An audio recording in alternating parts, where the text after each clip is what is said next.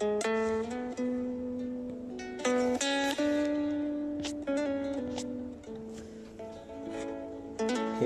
mới thương. Phía trước là con đường băng qua cánh đồng lúa bạc ngàn. Anh có muốn đi không? Sao em lại biết anh thích cánh đồng lúa? Vì đủ quan tâm sẽ hiểu. Một góc miền tây. Trên đó có ngọn tháp châm. anh có muốn lên không?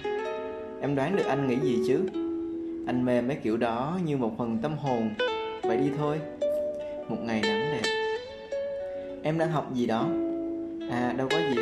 Là quyển sách mà anh thích nhất. Em cũng mua nó sao? Vì em muốn biết anh đang nghĩ gì.